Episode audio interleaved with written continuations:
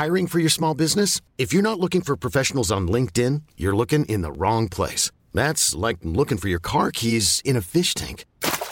LinkedIn helps you hire professionals you can't find anywhere else, even those who aren't actively searching for a new job but might be open to the perfect role. In a given month, over 70% of LinkedIn users don't even visit other leading job sites. So start looking in the right place. With LinkedIn, you can hire professionals like a professional. Post your free job on linkedin.com slash achieve today. Many of us have those stubborn pounds that seem impossible to lose, no matter how good we eat or how hard we work out. My solution is PlushCare. PlushCare is a leading telehealth provider with doctors who are there for you day and night to partner with you in your weight loss journey. They can prescribe FDA-approved weight loss medications like Wegovy and Zepbound for those who qualify. Plus, they accept most insurance plans. To get started, visit plushcare.com slash weight loss. That's plushcare.com slash weight loss.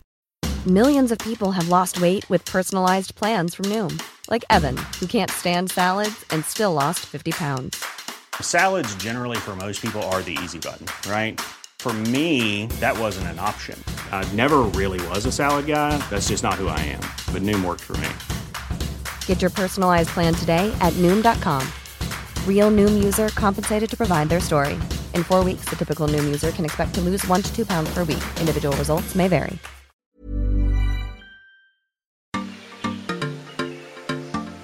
You're listening to The Contest and Me, a podcast from the Eurotrip. Hello, hello, hello. How are you doing? I hope you are well, because welcome along to episode 3 of The Contest and Me for 2023. I'm a poet and I don't even know it. I am Rob. Hello. I am one half of the Eurotrip podcast team. We are here every single Wednesday to bring you the very best from the world of the Eurovision Song Contest. Regular listeners, you will know that I'm usually joined by a short little fella called James Rowe. He is my co host on this podcast. However, he's not here this week. I think you'll forgive him because James is on his first holiday for four years. I know the little fella's not been on holiday since 2019. So I think we can forgive him this week, can't we? He is on a little cruise around Europe and he's going to a lot of countries in a very short amount of time. He just spent his birthday in San Marino. You may have seen that on social media. So we'll be asking him all about that and where else he's been when he hopefully returns for the podcast next week. However, the contest and me waits for no one. It doesn't wait for anyone. It is back again for another week. So you've got me, Rob, with you solo this week. But fear not, because I will be bringing you a conversation with a very well known personality from the world of the Eurovision Song Contest. They have a very familiar voice, and maybe if you were watching the BBC's TV coverage over the course of 2023, at least their news coverage of the contest, a very familiar face as well. He is Daniel Rosney. He is the BBC's Eurovision reporter, and we'll be hearing how he fell in love with the contest all the way through to what he got up to in 2023. So that's still to come on today's episode of The Contest and Me. So, hello then. I hope you are doing all right. It is Rob with you solo for The Contest and Me this week. But as I've already said, not solo for long because it won't be long until I bring you my conversation with Daniel Rosney, the BBC's Eurovision reporter, here on The Contest and Me this week. He joins us. We go through all of our favourite questions we like to ask as part of The Contest and Me, and we've got some fantastic stories on the way, including, by the way, how Daniel ended up in bed with a Eurovision winner. Yeah, the pause was deliberate. We'll get to that a little bit later on. But thank you to every one of you who has been in touch saying how much you have loved the series so far. It's been brilliant to get your messages. Of course, at the start of the series this year, we have done something a little bit different. So, if you've caught our previous two episodes, rather than us be joined by a well known personality from the world of Eurovision, as usual, and as we will be for the rest of the series this year, I interviewed James and then last week, James interviewed me. We thought it was a really good way of you listening, getting to know a little bit more about our history with the Eurovision Song Contest. Also, for any new listeners who might be joining us, hello, by the way, if you're a new listener, thanks for coming along for the ride. Uh, yeah, for any new listeners, we thought, you know what, be good if they found out a little bit more about us. And you've got in touch in your droves with a really lovely reaction. So thank you so much for listening. Also, some really interesting comments in uh, some of the things me and James have been saying. I mean, just last week, James suggested, for example, why don't we move the semi finals to a Monday and a Wednesday to allow for a rest day on the Thursday? And I said, why don't the UK send rock music or folk music for a change? And by the way, you also keep getting in touch telling us that you were in the BBC Eurovision postcard for Molly Smitten Downs in 2014. Keep those coming in. Were you there? Were you in a poncho? Was it raining? With the buses? We've heard from loads of you so far, so thank you very much for that. And then another thing that I have to thank you for, and these were really lovely to have a look at because we put out on our socials at Eurotrip Podcast on Twitter. This was, or are we are we saying X, the site formerly known as Twitter? I've heard a few people say that now. I'm not sure I like it. Anyway, you know where I mean. We put out on there one of the questions we ask here on the podcast. What's your first Eurovision memory? Loads of you got in touch, so I just want to go through some of them now. Alice, 2002. My sister and I were too young to stay up late for the voting, so we recorded it on VHS. Remember VHS? And watched the results back the next day. Uh, Will said, My very first Eurovision memory is from Malmo in 1992. So seems perfectly apt that we're heading back to Malmo this year. Uh, he said, obviously, 1992, when Linda Martin won for Ireland, I was nine. I didn't quite understand the competition, but I loved the big show. So by Mill Street the following year, was totally invested. Uh, Laureen said, they said, uh, my family being obsessed with Lena, who won something I had no clue what it was. I was only six. Uh, the second one I remember watching was the live performance of Euphoria. Still didn't know what Eurovision was. And then from 2014, I started watching it in full. Uh, Hugh got in touch just with a gif of Gina G, which says everything I need to know. Uh, Liam got in touch, Daz Sampson's performance, and thinking, what on earth is this? Liam, you weren't the only one. Uh, Neil said Israel's entry from 2000. Do you remember that? Ping Pong. Do you remember Ping Pong from 2000? If you haven't seen that, definitely go back and watch that. And then Corey, friend of the podcast, she got in touch. She said, My mum turning up the radio volume on Sunday morning and saying, You might like this song. It's from Belgium and it won a contest called Eurovision last night. I like the song. That's how it all began for me. Corey, thank you so much for that. Shall I do one more? One more? Ariana said, Antique, die for you. I accidentally downloaded it on a P2P program and loved it. Though joining the fandom properly was my first national final memory, which was Moldova's national final in 2012 with the cardboard cutout clouds. Yes, do you remember the cardboard cutout clouds? Do you remember the cardboard cutout clouds? Get in touch with anything that might be your first Eurovision memory. It might be have you been in a postcard like the UK's in 2014, or it might be anything you are about to hear on today's episode. We are at Eurotrip Podcast on Twitter, Instagram, and threads. We're on the email as well. We are hello at EurotripPodcast.com. And for more from us, you can also head online to read loads of our exclusive stories. That is EurotripPodcast.com. You're listening to The Eurotrip with Rob Lilly and James Rowe. Like what you're hearing? Make sure to leave us a review and a rating whenever you're listening.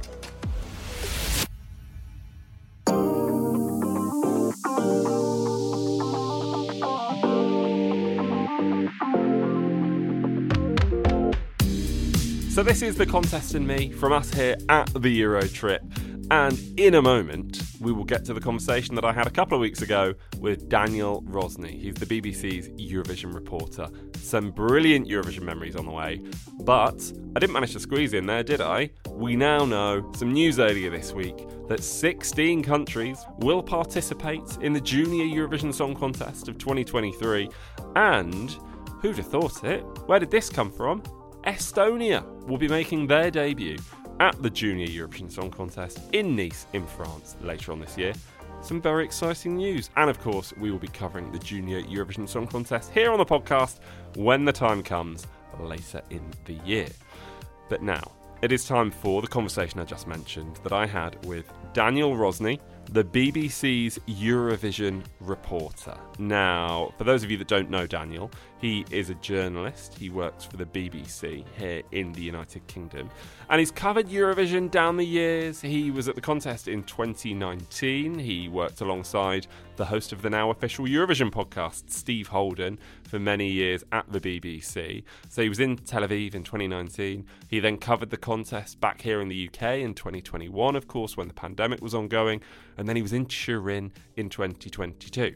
But when the UK found out they'd be hosting the contest, Daniel got another very special job. He became the BBC's Eurovision reporter, and he also became the host of Eurovision Cast. Now, you might remember Eurovision Cast. I'm sure many of you were listeners to Eurovision Cast, of course, which was the BBC's Eurovision podcast in the lead up to Eurovision 2023. And of course, they did episodes throughout the week in Liverpool, much like we did here on the Euro trip.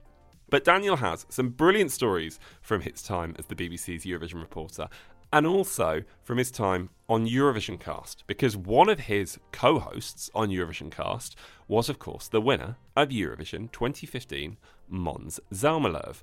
Now, Måns is well known for many things. Winning Eurovision is one, wine is another. Both of those things will come up in the conversation, and I've already alluded to it.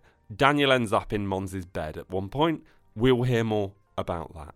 But of course, we have all of the usual questions that you've come to love as well. We've got Daniel's first Eurovision memory, the moment he fell in love with the contest, his favourite year, his favourite song, his favourite moment, and of course, the change that he'd like to make to the Eurovision Song Contest and what the UK can do to improve their fortunes and get themselves back up towards the top of the leaderboard in 2024. So here's what happened when I caught up with Daniel Rosney, the BBC's Eurovision reporter for The Contest in Me. Daniel Rosney, welcome to The Contest in Me. Thank you for having me. Daniel, the first question we have to ask, we have to start by looking back on 2023. You, arguably, I'm going to say, were the person most heavily invested in the contest, more than almost anyone, more than almost Loreen, I would say. you were you were everywhere, of course, as uh, one of the hosts of the BBC's Eurovision cast. You were literally everywhere. How do you reflect on what must have been an incredible, hectic, stressful, but amazing, what, six, seven, eight, nine months? Thank you for acknowledging that it was months because it's really frustrating when friends and family say, "Oh, that must have been a mad week." I was like, "It was a mad, it was a mad seven month period." Um, yeah, it was amazing. I will never ever have a job title as good as the BBC's Eurovision reporter. Um, it's a title I no longer have because the BBC is no longer the host broadcaster, which hurts. It hurts, but um, it was amazing, and I was very fortunate that because of uh, the podcast that we had on BBC Sounds, um, Eurovision Cast, and because of the way that the BBC News machine wanted to embrace the contest in a way that I've never seen actually. Um, I think that, that the first year I covered it, was in 2019, where uh, Steve Holden, who I know has been on the podcast before, he's obviously the host of the official Eurovision podcast. Um, him and I used to work at Radio 1 Newsbeat together, and we went to Israel to cover it in 2019. And we sort of had to, back then, convince different news departments that it was worth covering. Um, whereas this year, it was like, we want everything. We want everything. We want it months in advance. We want build ups. And, you know, for me, it really hit when um, the London Eurovision party happened.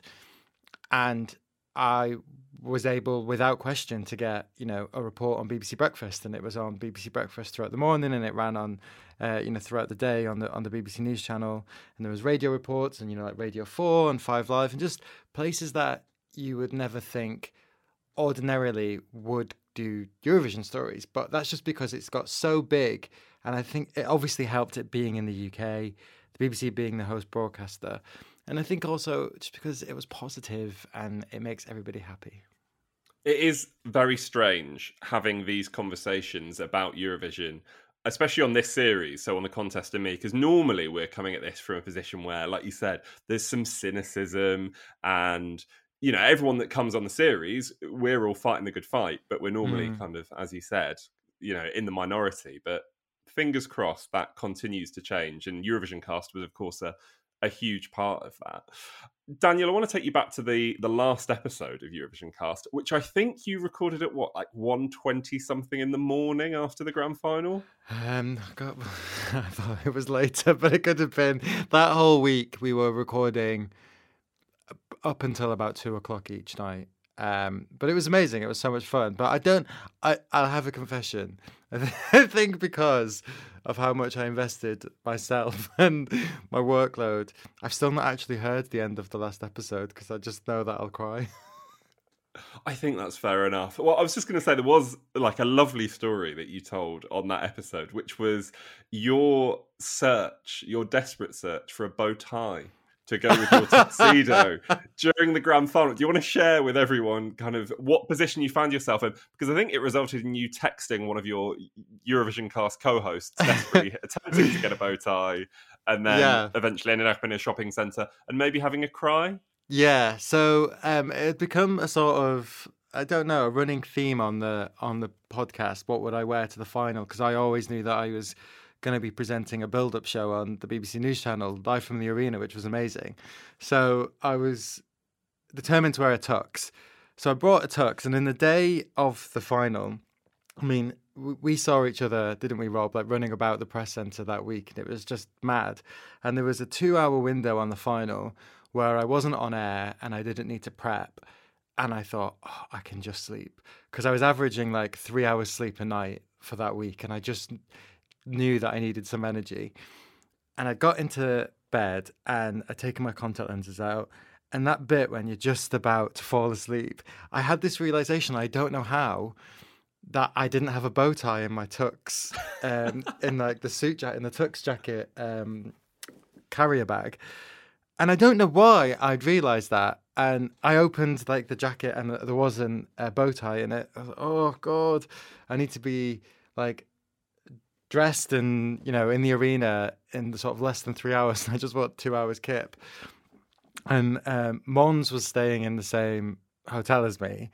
So I texted him, which was amazing. Texting a former Eurovision winner, asking if I could borrow his clothes. yeah. So I mean, Pete, I'm sure people know this already, but this is this is Måns Zelmerlöw, winner of Eurovision 2015, who was one of your co-hosts. Absolutely. Yeah, so that was that was a funny moment where I was like, "Can I borrow a bow tie?" And he's like, "I don't, I don't have one." So then I had to put contact lenses back in, get dressed, um, walk into Liverpool city centre, which was only sort of like half a mile away from the arena. And it was packed because, you know, people were making their way to the fan village and they were making their way to the arena.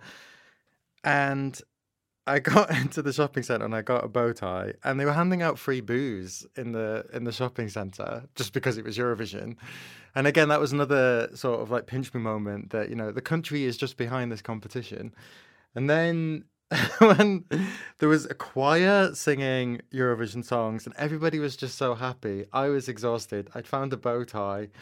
It was sun was shining. People had flags everywhere and I just burst into tears. and I don't know. I'm still I've still not been able to sort of work out specifically what I was crying about. I know it was happy tears, and I think I just was just wanted to take in the moment of this year was such a special year for Eurovision. And you know, if the UK does win Eurovision again and it gets to host it, I don't think it will feel as special.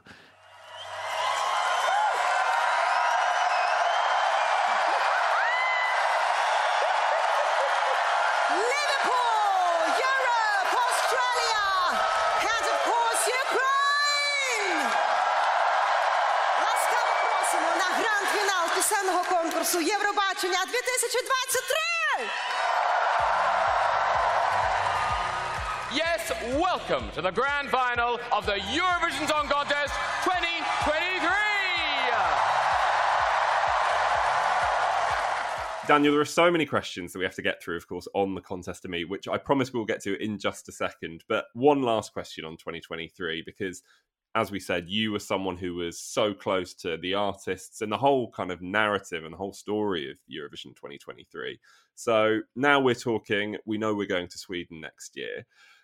A, a, a moment for Loreen, because you had a couple of like encounters with Loreen, of course, on that journey, including, I, I think, kind of before we even knew she was doing Eurovision, right?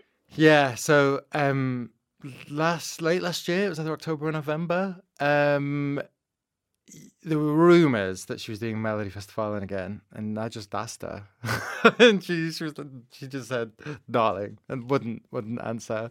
Um, but for me, it was kind of a full circle moment because I'm, I'm sure we'll get into some of the questions. But I always watched Eurovision as a kid, but Loreen winning in 2012 sort of changed my interest in the competition. So it was amazing that she was doing it again and that it was in that my you know the country I grew up in. It was in the UK. It was in Liverpool. I grew up in Manchester, so it wasn't too far away.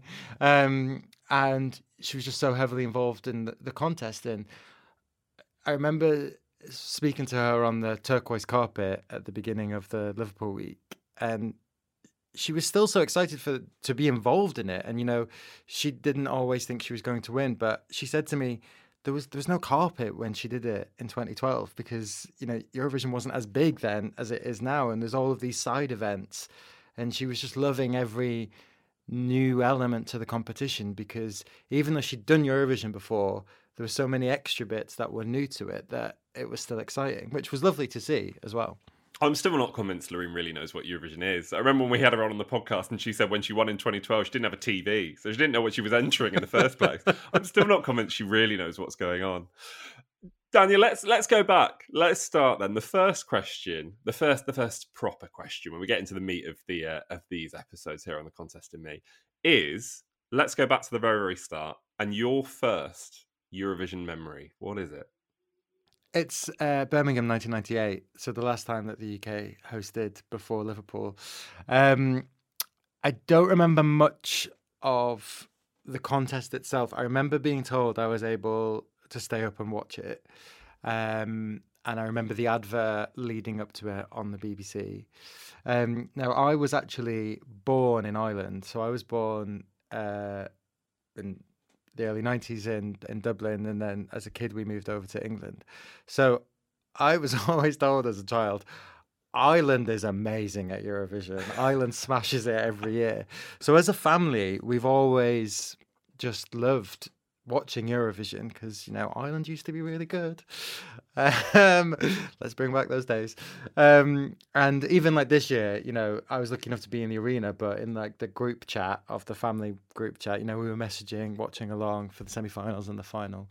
Um, so yeah, 1998 was the first one that I I remember watching with my family, um, and then I just always watched it every year as a kid. And you know, if you like in the early noughties, like Scooch, Daz Sampson, like you remember those songs, and I don't know whether or not it's because they got maybe more airplay or they charted or maybe because they were on national selection shows but it felt like as well that back then on the school playground everybody knew the Eurovision entry that year whereas I think if you look back over the past sort of five six seven years not not always have they been that prominent in popular culture, but we're slowly starting to see that. Definitely with Mae Muller and Sam Ryder, and to, to an extent James Newman as well. I think was that part of, and I think this was the same for me growing up. And I don't know about you. I think we're fairly similar ages. I think but when we were when we were growing up, and like you said on the playground as well, there was a lot of talk about the the UK selection that year.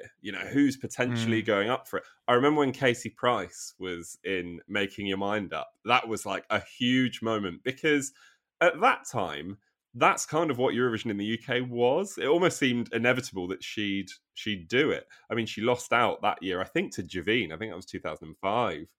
I think then you know we we did have some famous people who were sort of linked to Eurovision. You know, Javine at the time was really famous. You know, she very nearly got into Girls Aloud, who are my favourite act of all time and always will be. Um, but you know, you had Katie Price linked to it as well. You know, Kim Marsh, you know, before she went into Coronation Street, she used to be in a band called Hearsay. She was linked to it. Um, you know, you had uh, Andy Abrahams, I think his name was, who came second on the second series of X Factor. So there were always like sort of middling famous people linked to it.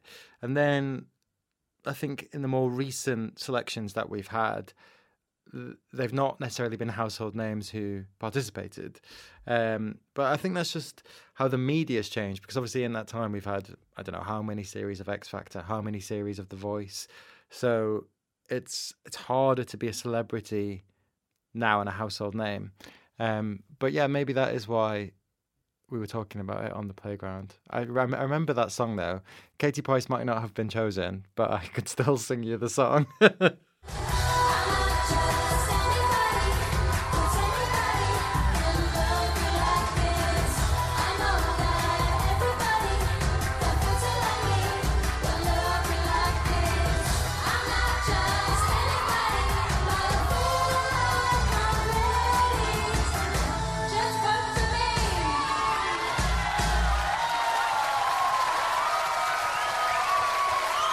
I do wonder how that would have done in uh, in Kiev back in 2005. There was something so bold and so brash about Eurovision in the early noughties. Do you think that was one of the reasons that kind of helped keep your interest after watching it in, in as you said, 98? Because there was something about that, especially early mid 2000s, that was so eye catching and so memorable. Not always for the right reasons, but you definitely always remembered it, and those images kind of set, stay kind of seared into your mind. I think.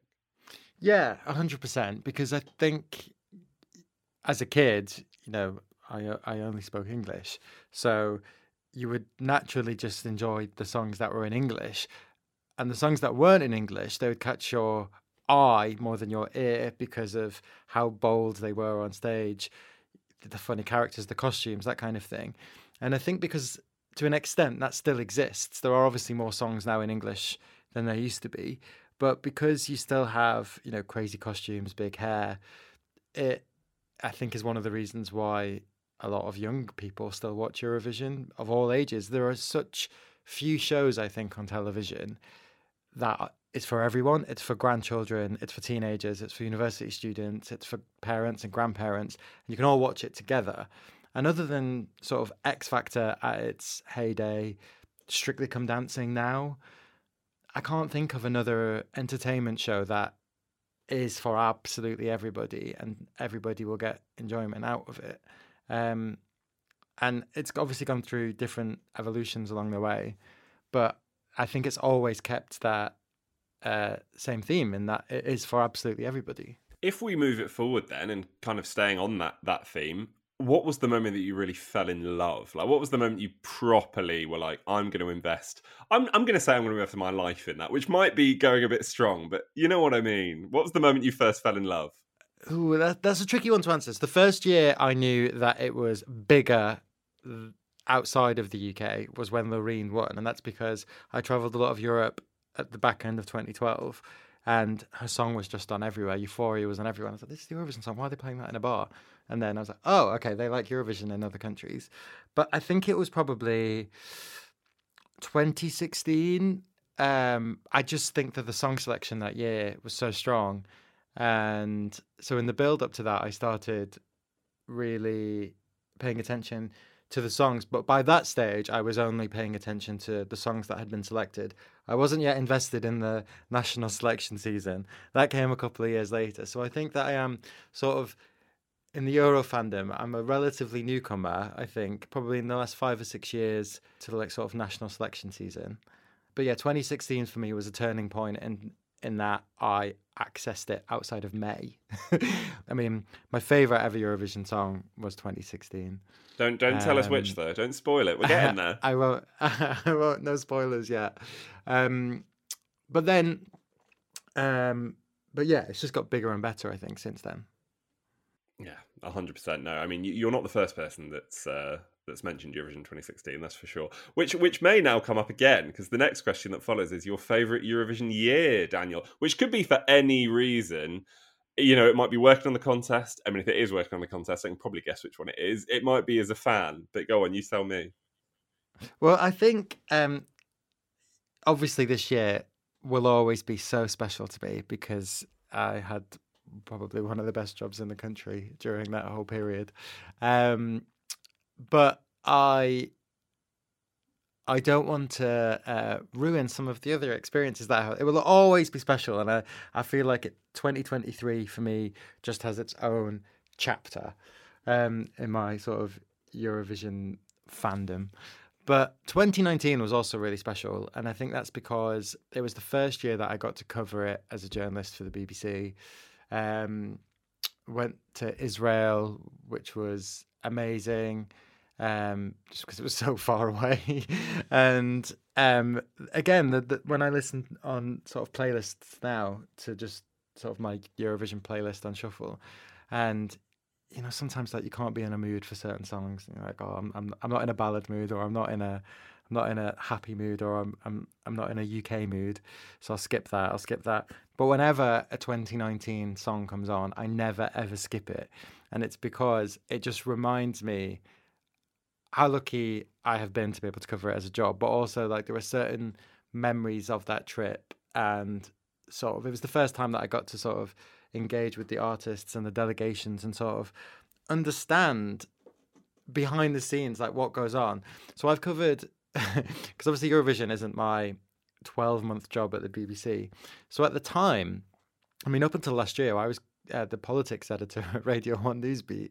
So I would cover like political events. You know, like um, if you remember a few years ago, there was this massive climate change conference in Glasgow, COP26, and you'd have like on hotel lobby doors, you know, a sign saying Croatia or Slovenia or Ireland, and then I'm in uh, Tel Aviv and I'm walking around hotel lobbies and they've got Switzerland, Malta, and I'm am I covering a UN conference? Like, what's going on? and then you realise that no, there's this whole like delegation element to it, which you didn't get to see on television, um, and I didn't really understand as a journalist at that point because I'd never experienced it.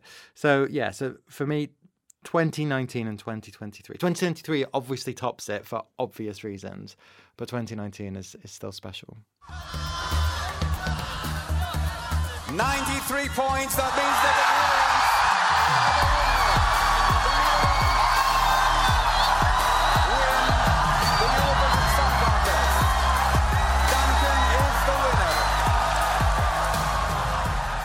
What was that moment like when you found out that you would be going? Like you would be going to to cover the contest? Because you know, people listening to this, they'll be like, "Oh my god, that sounds like the most incredible job ever." And I mean, it is obviously, but it's also very hard work. But what was it like as a Eurovision fan, knowing I'm going to get paid to go and to go and do this, and also, as you said, you know, in Israel, which which feels in the Eurovision world quite exciting, quite far away.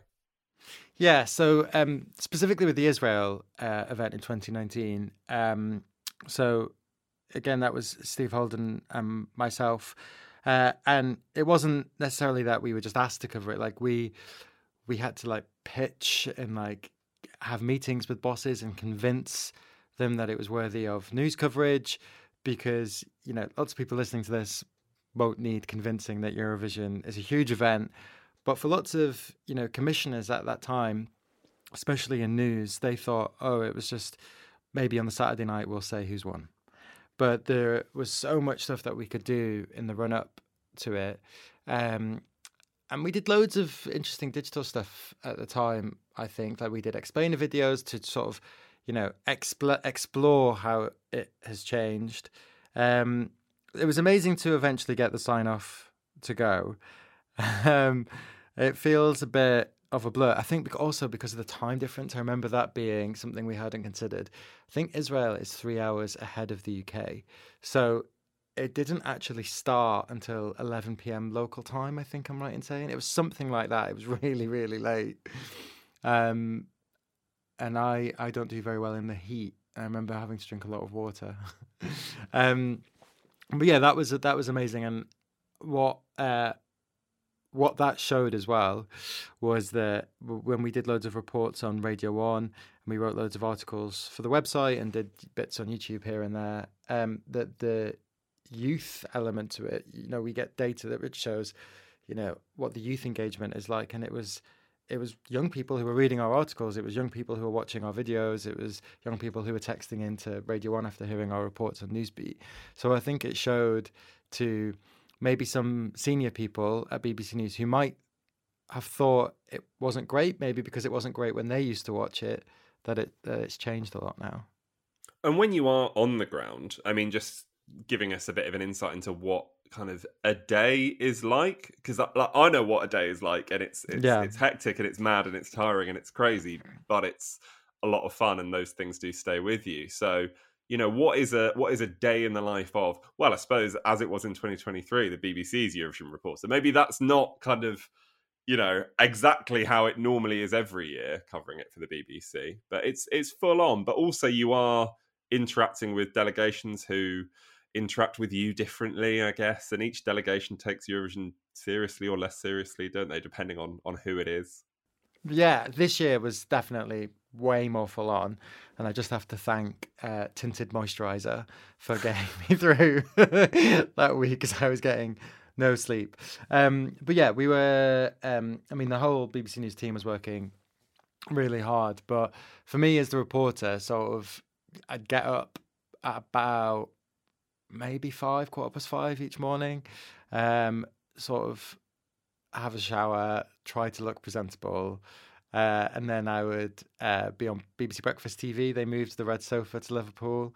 Um, I remember one morning they had a choir uh, singing Eurovision songs on air, and then because it was just just constant deliriousness and sort of thinking, "Is this happening?" It was amazing, um, and then you would sort of yeah, be contacting different delegations, checking to see how rehearsals were going. I was very lucky that I got to see every show. Um, so every what would be a jury show for the semi-finals and um, the jury finals, so you could sort of see if things went wrong or if things needed to be improved. Um, then I was writing bits for the website, uh, running around, going on various BBC radio stations, um, trying to have lunch somewhere. Then we would record um, Eurovisioncast at some point. Um, one of the episodes of Eurovisioncast during Liverpool week, we were we'd seen the um, this was on the Monday, and we'd watched uh, the Monday night uh, show for the first semi final, and we were going to record like what what we just witnessed, and we'd had you know we'd we'd had a drink or two. And Måns was like, "Let's just let's just go back to my hotel and we'll just record it in my bed." I was like, "What?" So so we all pile into Måns's hotel room and we record sort of in bed with Måns. And I was like, this this is the strangest thing that I've ever done. I'm in bed with a former Eurovision winner, uh, drinking some of his wine because he's got his own wine brand. And well please tell me Måns brought some of his own wine with Oh, him. he brought he de- he, def- he definitely brought some of his own wine brand. There was a moment, I think this was on the Thursday. Um, I don't think I'll get into trouble for saying this, but on the on the Thursday night, we'd finished recording at about quarter to two in the morning. We walked back to our hotel. We were staying in the same hotel, and we got there about two. And on the walk back, he had said, um, um, my, "I've still got a lot of adrenaline. Uh, should we just have a drink in the hotel bar?" And I was like, "Yeah, yeah, well, have a drink in the hotel bar. I have to be up in about four hours, but it's Eurovision week. I can have one drink. It's fine." yeah So then we get to the bar and it's closed. They're not serving anymore. And I, in my head, I was like, sort of semi relieved because I was like, that's an extra half an hour of sleep. And then Mon said, I've got some wine. Should we, should we just have some wine in my hotel room? And I was like, my head is saying, go to sleep. But my heart is saying, a former Eurovision winner is offering to have wine with you at sort of quarter past two on a Thursday, um, Thursday evening. So I did. I had a glass of wine and then I went to bed. Um, but that was yeah. So the the week of Liverpool, uh, no day was the same. Um, it was really interesting actually seeing all of the different journalists from the different national broadcasters who were there, because my experience of covering it in 2019, I didn't go in 21. Um, because of COVID restrictions still uh, in the Netherlands, but I was there in Turin in 22, and it it felt like the national broadcasters as well had put more had sent more of their journalists. It wasn't. It definitely felt this year that there was a there were more national journalists than fan media there, um, which I think shows that just the interest in the competition across Europe and beyond has got bigger. Um, but yeah, it was it was there was some mad moments. I remember being live on air Um, it was the final night actually, so I was in a tux, and I at my my view point, my camera point was inside the arena. And as I said, I was presenting sort of a build-up show on, on BBC News for I think it was for ninety minutes that one, and um, one of the other presenters who was in the uh, fan zone was about to sort of introduce me, but they'd cut to me too early, so I'm on screen while trying to help Marco Mengoni like duck down, and Marco Marco Mengoni. It, this was like it was something ridiculous, like 20 minutes to air until the show started.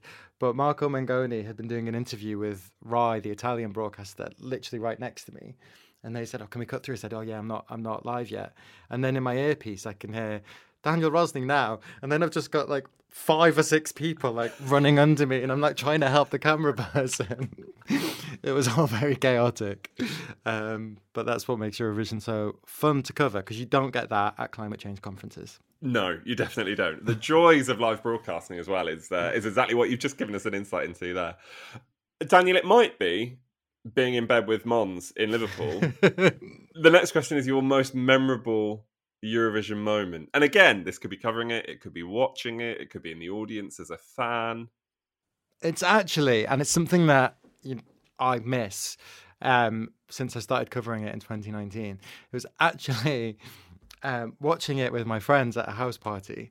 And if I wasn't doing this job uh, and I wasn't getting to go to Eurovision, that's that's the one, only thing I miss is watching Eurovision with my friends. And it was the year where SuRie had the stage invasion. And there was about 20 of us, maybe even 30 of us in a living room. And when she picked that mic up, honestly, like we all like, God, we're like, come on, come on. And there was like a five to 10 minute window after her performance where we were we just convinced ourselves we were going to win Eurovision. Like, why wouldn't we? Like, like SuRie was the definition of resilience, and she had just performed to the best of her ability. You could see on telly the crowd in the arena get behind her. We were behind her. We were like, Europe's going to get behind us. But then we didn't win. Uh, but I loved that moment of just sheer patriotism that, that we had where we just convinced ourselves that we were going to win. And I and I for me that's what Eurovision is. It's it's the parties, it's it's the watch parties that people have where they've got drinking game rules, uh, they dress up, they bring a different dish. Um, and that for me is like a snapshot of because there were people at that party who just watch it that one night of the year, and then there were people at that party who, like me, follow it all year round. But for that tiny snapshot, we had convinced ourselves that we were going to win. Um, and I still think that you know, in my head, we won that year. We didn't win. Netta won. there is um there's always a bit of an advantage I always think if you're at a Eurovision party and someone who like knows Eurovision pretty well because as you said with the drinking games I remember we played a drinking game I think this was 2014 and we played a drinking game so I was with my friends watching it but again they're friends who probably just watch on Saturday and to be honest I've probably persuaded them to watch on Saturday because they might they might occasionally like miss it if if I hadn't told them Eurovision was on and we were playing a drinking game where I think you had you were assigned countries at the start and you had to drink every time your country got 12 points. And I remember we gave my the, the friend who is least likely to be able to handle his drink, shall we say, I gave that friend Austria. And we all know what happened in 2014. and my mem- my memory of Eurovision 2014 is effectively halfway through the voting, so we've not even got to the end yet, and just putting that friend to bed because he just he, he, he, couldn't make it to the end of, of Eurovision that year. So yeah, like you said, the joy of the Eurovision party. I've got I've got a similar story, which was um, it might have even been the same house party, but you know, similar. You know, like we dished out countries, um, but the what, everybody got two countries, I think. Oh no, the, no, because it was the final. So everyone must have just got one country, but there was Norway left. So then the deal was that everybody had to drink when Norway got points or when Norway performed.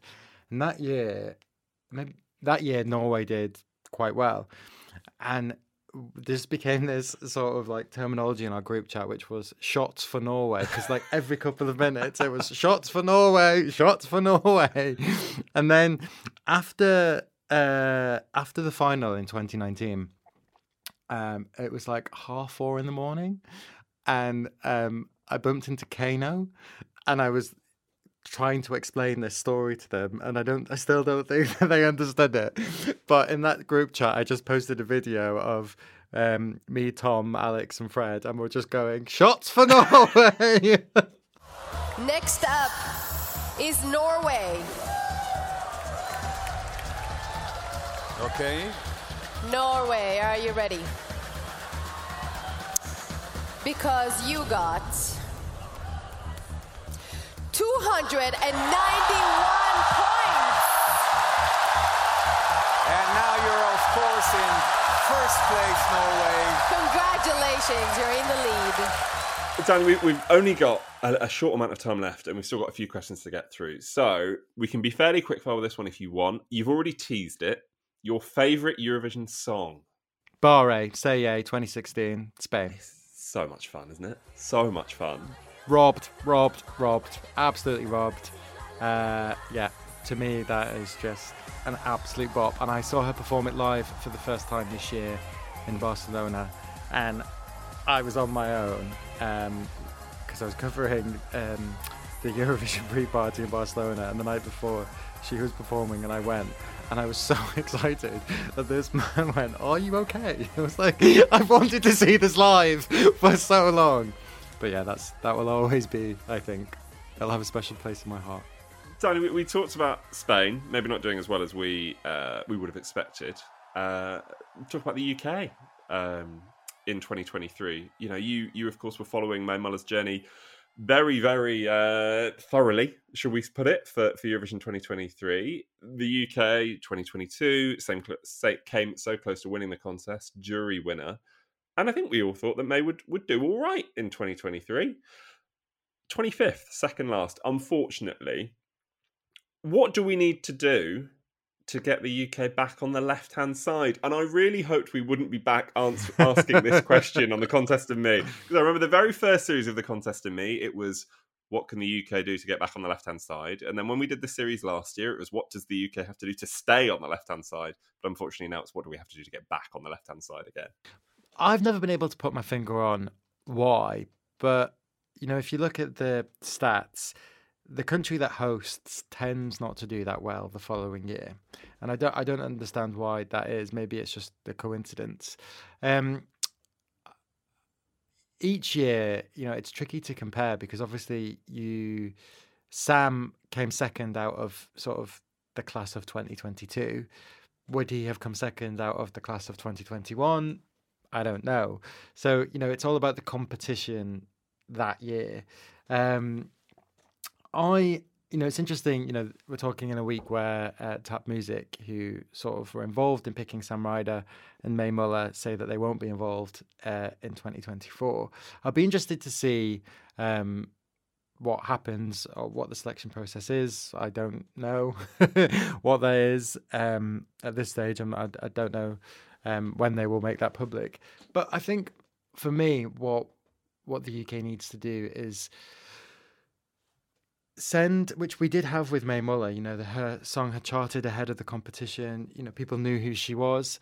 But I think, I think we should try to send an act that is established.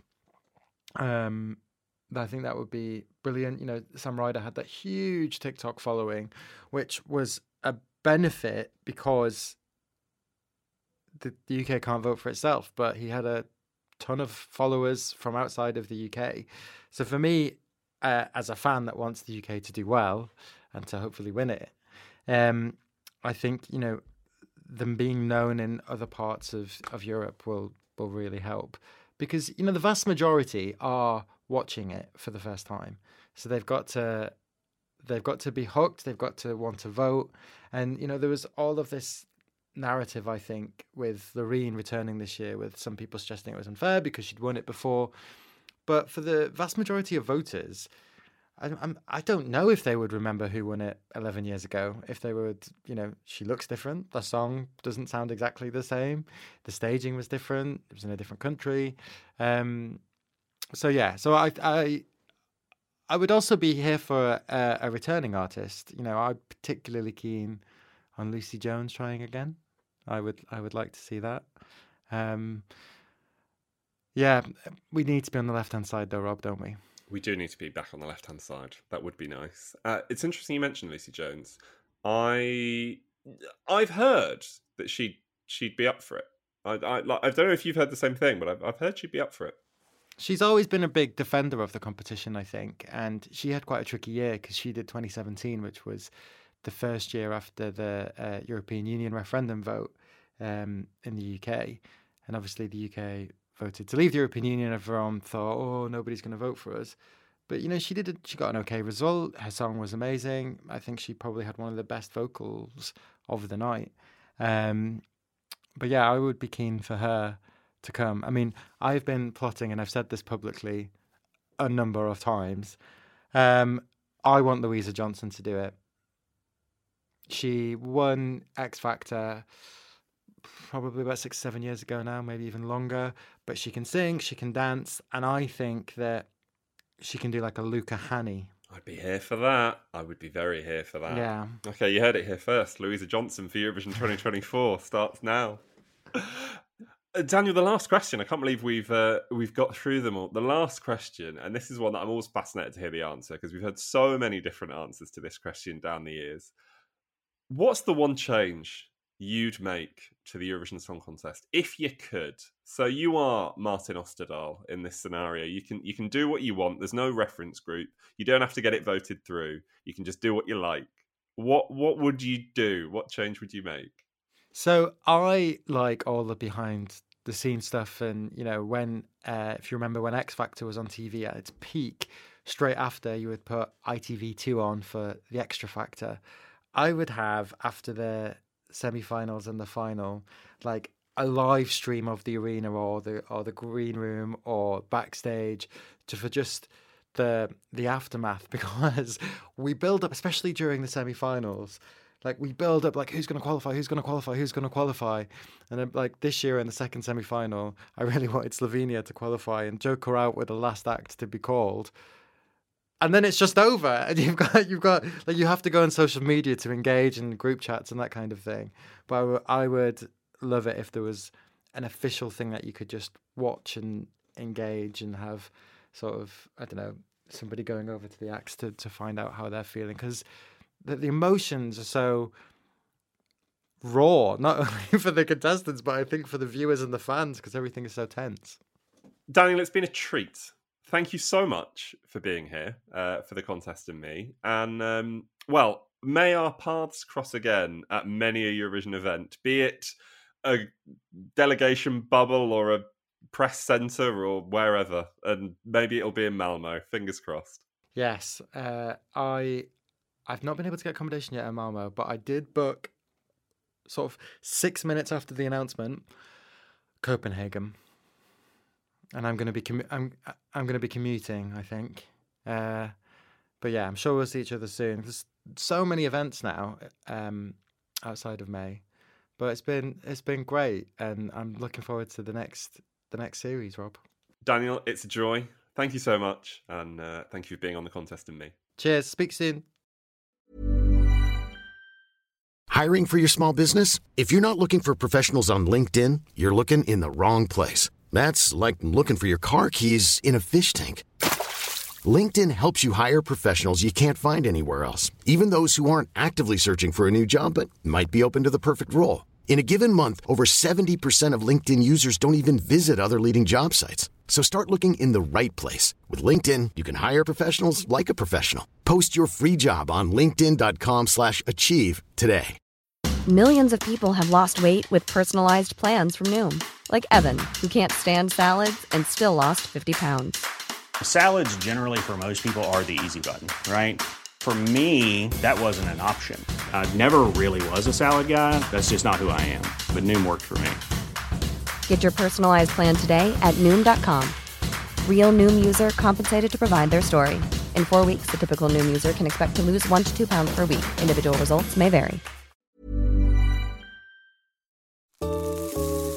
If nobody was told what you were meant to do, if there weren't any rules, we would be living in a totally different format. A brand new podcast featuring rarely heard voices from across the UK and around the world. Bisexuality is not really understood because people have biphobic tendencies. And the second you mention bisexual, just their ears pick up. Contemporary conversations around bisexuality. Oh, well, you, you're still confused, right? No, I'm not confused. We are questioned so much more than people when they come out as straight or gay. It's intense pressure of like, am I sure? You're literally like monitoring yourself. Every episode will include a very personal story as we try to paint a real picture of bisexual Britain. This is Bisexual Brunch, available now wherever you get your podcasts. Like what you're hearing? Make sure to leave us a review and a rating whenever you're listening. A lovely trip down memory lane with Daniel Rosney there on the contest and me. Thank you so much for sitting down or just listening intently for the last half hour, 40 minutes or so, because it was definitely worth your while. Some lovely Eurovision memories from Daniel there, including, of course, looking back on everything he did when it came to Eurovision 2023. Safe to say, Daniel I would say did more than most. I would say did more than almost anyone, almost more than Loreen probably when it comes to Eurovision in 2023. Because you heard, you know, the length of the days he was working and everything he worked on, and yeah, we can be very thankful for everything Daniel did for Liverpool in 2023, and some great memories there. Also, of course, how fondly he looks back on the contest in Tel Aviv in 2009. Again, the contest in 2016. That keeps coming up here on the contest and me as one that people look back on very, very fondly. And how could we forget? Shots for Norway! Every time I see Norway perform at the Eurovision Song Contest from now on, or every time I see Keiino, I'm just going to think shots for Norway. We'll have to get Keiino back on the podcast soon, absolutely, and ask them about that. But thank you, Daniel, for being so generous with your time, and uh, hopefully we can catch up in a Eurovision Press Centre very, very soon. Thank you very much for listening, everyone. If you have any thoughts on anything you have just heard, please do get in touch with us at Eurotrip Podcast on Twitter, on Instagram, on threads. Send us an email as well if you want. Hello at EurotripPodcast.com. We would love to hear them. So much to get in touch with there.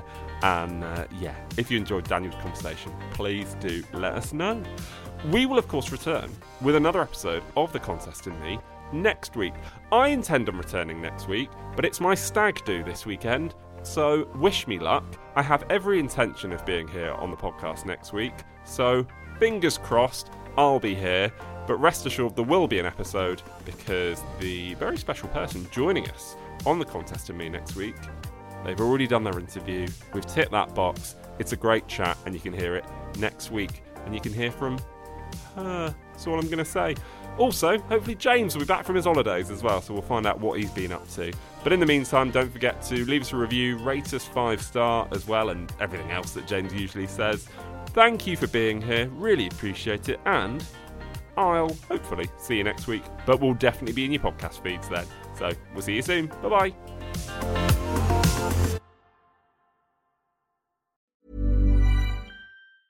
Hey, it's Paige DeSorbo from Giggly Squad. High quality fashion without the price tag. Say hello to Quince.